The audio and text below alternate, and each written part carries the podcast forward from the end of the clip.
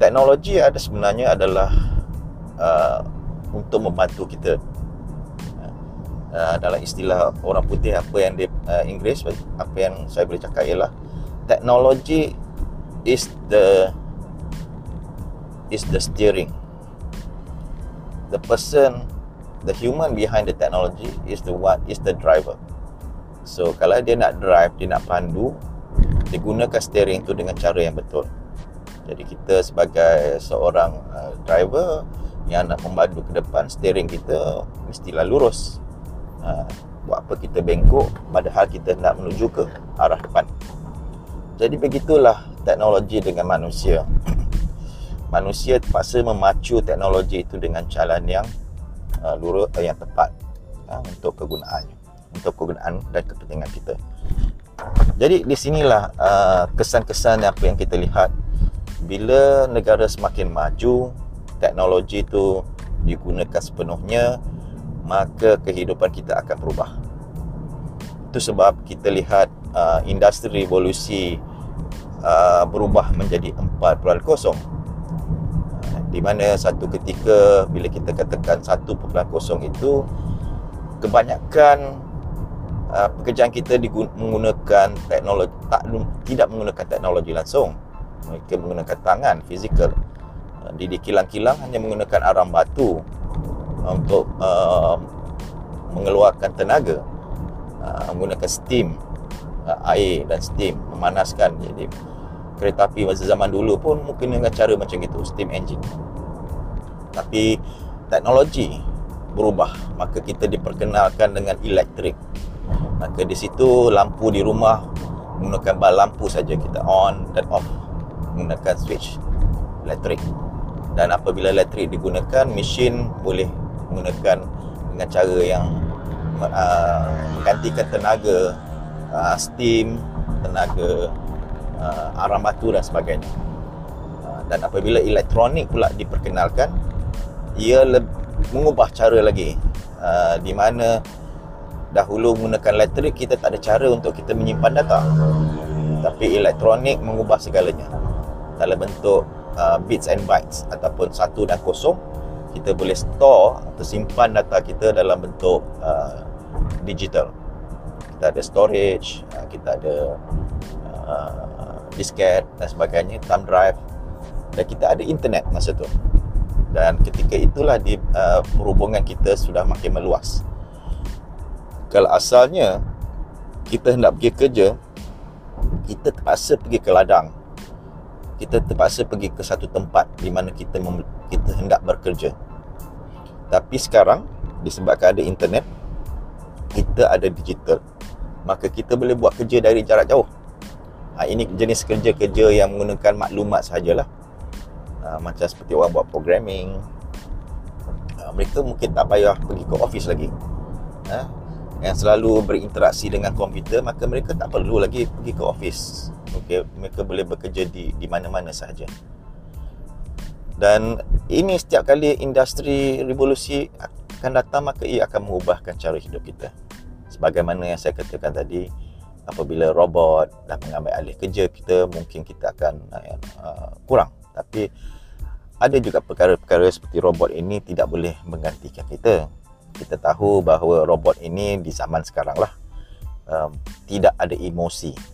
Uh, emosi adalah sesuatu yang Allah uh, anugerahkan kepada manusia uh, mempunyai akal dan akal ini agak susah untuk kita uh, meniru bagaimana akal ini berfikir. Sebab akal ini bukan setakat akal tetapi akal ini juga ada hati. Ya? Sebab kalau kita tengok orang yang sakit robot mungkin tidak tahu sakit tu sakit yang bagaimana. Sebagai contoh jika dia robot itu nak bergantikan doktor ataupun uh, jururawat adakah ia tahu tahap mana seseorang itu sakit? Tapi kita sebagai manusia uh, jururawat dia mempunyai uh, emosi juga. Dia akan tahu kenal bagaimana pesakit itu merasa sakit. Sakit yang kuat ataupun sakit yang sikit.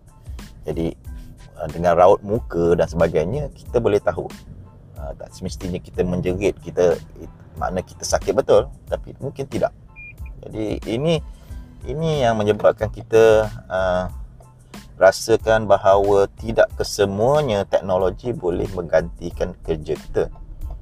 Dia boleh membantu. Sebagaimana saya cakap, robot ini boleh membantu kita uh, benda-benda yang sebagai contoh lah, kita tidak mempunyai kekuatan. Dan robot ni sebagai mesin, dia mempunyai kekuatan untuk mengangkat orang tidak kira beratnya. Mungkin adalah lebih berat pada yang kita tak mampu lah kita tidak berkuasa untuk mengangkat. Jadi doktor eh, ataupun jururawat yang tidak boleh mengangkat pesakit uh, robot boleh mengangkat pesakit. Ya daripada dan sekiranya uh, di kawasan-kawasan begitu berbahaya ada mempunyai gas-gas yang beracun robot boleh pergi. Ataupun kerja-kerja bahaya yang nak uh, ada bom untuk diletupkan atau untuk mencari uh, punca-punca uh, sumber apa tu yang yang membahaya maka kita boleh menghantar robot lah untuk menggantikan manusia. Jadi kita mungkin rasakan uh, cerita-cerita seperti Terminator dan sebagainya robot akan mengambil alih kerja kita dan mungkin mengambil alih uh, dunia eh. Uh, ini mungkin tidak tidaklah kita katakan mustahil sebab robot ini dihasilkan dibangunkan yang memberi kecerdikan pada robot ini adalah manusia dan sekiranya manusia itu memprogramkan robot itu membuat sesuatu yang tak betul maka ini maka ini akan menyebabkan robot itu sendiri tidak akan bekerja dengan cara yang beretika yang selamat dan sebagainya. Jadi manusia mempunyai yang memegang steering yang memegang teknologi dia yang akan memacukan teknologi ini ke arah mana yang sesuai. Jadi disebabkan itu maka kelajuan teknologi yang kita kita terapkan adaptasikan gunakan bergantung kepada manusia uh, di belakang steering itu. Jadi sesebuah negara yang ingin memacu ke depan ia bergantung kepada manusia kita juga. Sama ada kita berani untuk memacu teknologi ini dengan lebih cepat ataupun kita begitu berhati-hati menyebabkan orang lain yang memacukan teknologi itu mereka lebih ke depan dan kita masih teragak-agak mengatakan kita tidak boleh belok kiri, tidak boleh belok kanan, maka jalan kita dengan teknologi ini menggunakan cara yang lambat. Ramai orang yang tidak mahu membawa kereta mereka dengan laju sebab mereka takut bahawa kereta mereka ini akan dilanggar orang dan sebagainya. Tetapi kalau terlampau laju juga mungkin ada masalah sebab kita teknologi ini juga memerlukan uh, regulatory. Dia ada undang-undang jadi uh, terlampau laju kita dah over speed limit maka kita dah menyeladi undang-undang. Jadi teknologi pun sama juga. Sama ada teknologi itu di negara itu mempunyai uh, apa yang kita katakan uh, regulatory undang-undang yang sedia ada untuk membantu penggunaannya ataupun tidak. Uh, ini kita perlu lihat eh. Jadi untuk mempercepatkan adaptasi teknologi di dalam sebuah negara bukan sahaja driver itu, pemandu itu seperti kita pengguna tetapi suasana di dalam negara itu. Uh, undang-undangnya mesti jangan undang-undang yang yang sudah lapuk, yang sudah luput, yang tak boleh dipakai sebab teknologi ini sudah berubah. Dahulunya kemungkinan pada ketika dahulu ya macam kita punya motor dulu kita hanya tahu motor ini ialah pemandunya dan memboncengnya. Kita tak fikir bahawa motor yang biasa ini boleh dijadikan seperti membawa penumpang lain. Jadi bisnes. Dan ini terpaksa mengubah undang-undang. Uh, kereta persendirian dibawa oleh orang persendirian. Tetapi undang-undang akan kita terpaksa lihat apabila pemandu yang biasa, kereta yang biasa digunakan untuk perniagaan. So macam Grab, Uber dan sebagainya. Ini menyebabkan undang-undang terpaksa berubah. Ha, bolehkah semua orang menjadi atau menukarkan kereta yang mereka ada di rumah untuk digunakan sebagai perniagaan. Ah, begitu juga dengan apabila kita melihat kapal kereta terbang ya. Bila kereta itu terbang ataupun sebelum kereta terbang lah drone sebenarnya drone ini di dalam sesebuah negara tertentu drone ini tidak boleh dipandu tanpa uh, dia punya pilot uh, pilot tu mesti melihat drone itu dia tidak boleh melepaskan drone tanpa uh, pilot itu melihat drone.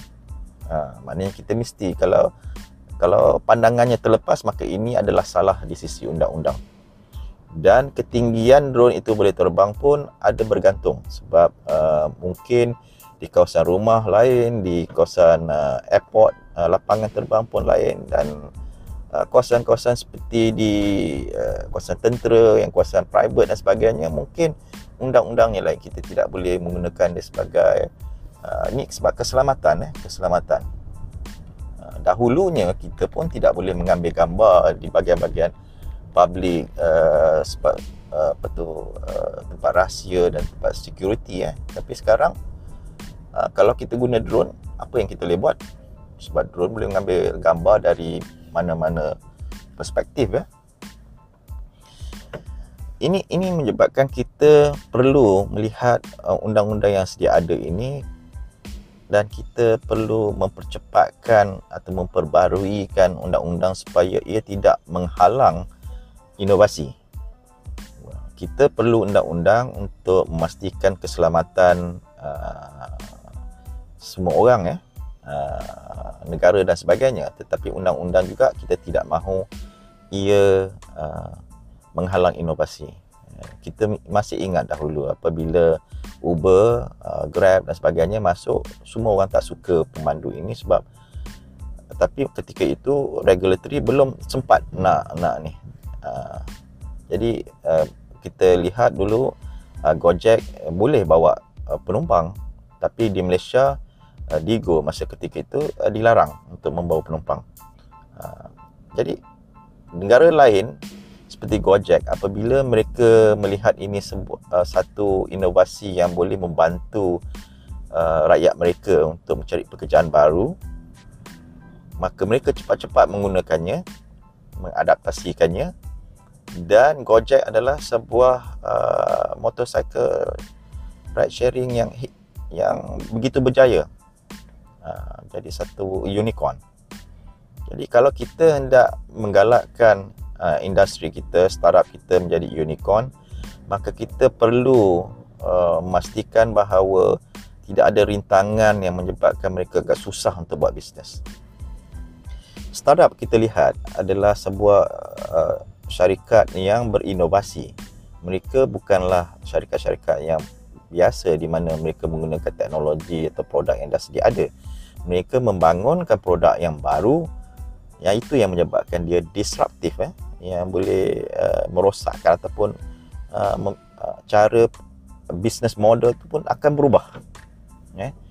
Jadi bila startup ini digalakkan untuk berfikir luar kotak, maka ia juga akan uh, menyebabkan uh, undang-undang kita belum terikut eh belum di, di mengikuti perkembangan teknologi yang mereka bangunkan. Jadi ini ini ini agak menarik eh. Itu sebab kita lihat negara-negara yang ekosistemnya begitu uh, apa tu uh, ekosistemnya begitu friendly eh. Uh, maknanya macam Silicon Valley uh, kita lihat Silicon Valley adalah sebuah negara dia mereka menggalakkan inovasi itu di, di berlaku dan kita juga ada uh, sekarang mungkin kita dah ada lah di di Cyberjaya uh, di mana uh, Cyberview uh, di kawasan-kawasan situ digunakan uh, itu sebab multimedia super kita memang digunakan untuk uh, menggunakan teknologi yang baru eh, supaya kita tahu bahawa uh, teknologi ini boleh di, dicuba diguna pakai dan dilihat bagaimana uh, kita boleh mengadaptasikannya. Dan uh, ini ini menyebabkan negara-negara seperti begini uh, cepat maju eh. Mereka yang mereka yang uh, uh, menjadi leader eh. Memimpin ataupun uh, jadi ketua kepada uh, leader kepada teknologi. Uh, dan kita uh, kita pun kalau sepatutnya bila negara lain sudah menggunakan teknologi itu kita sepatutnya uh, cepat-cepat uh, melihat bagaimana ia boleh diadaptasikan di negara kita uh, janganlah sehingga uh, mereka dah uh, 2 3 tahun ke depan baru kita nak mula melihatnya sebab kemungkinan ada syarikat-syarikat di Malaysia ingin membawa teknologi itu masuk ke Malaysia. Uh, tapi kita bukanlah selalunya mahu menjadi sebuah uh, negara yang uh, follower ya. Kita hendak memimpin juga. Jadi kita nak sebagai pemimpin kita mesti menjadi negara pengeluar. Uh, ini mungkin topik-topik yang akan uh, diceritakan cabaran-cabarannya mengenai uh, uh, untuk menjadikan sebuah producer station.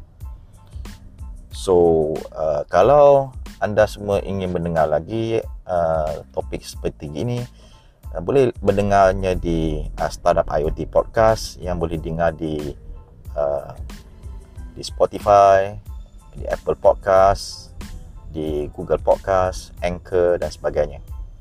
Jumpa lagi.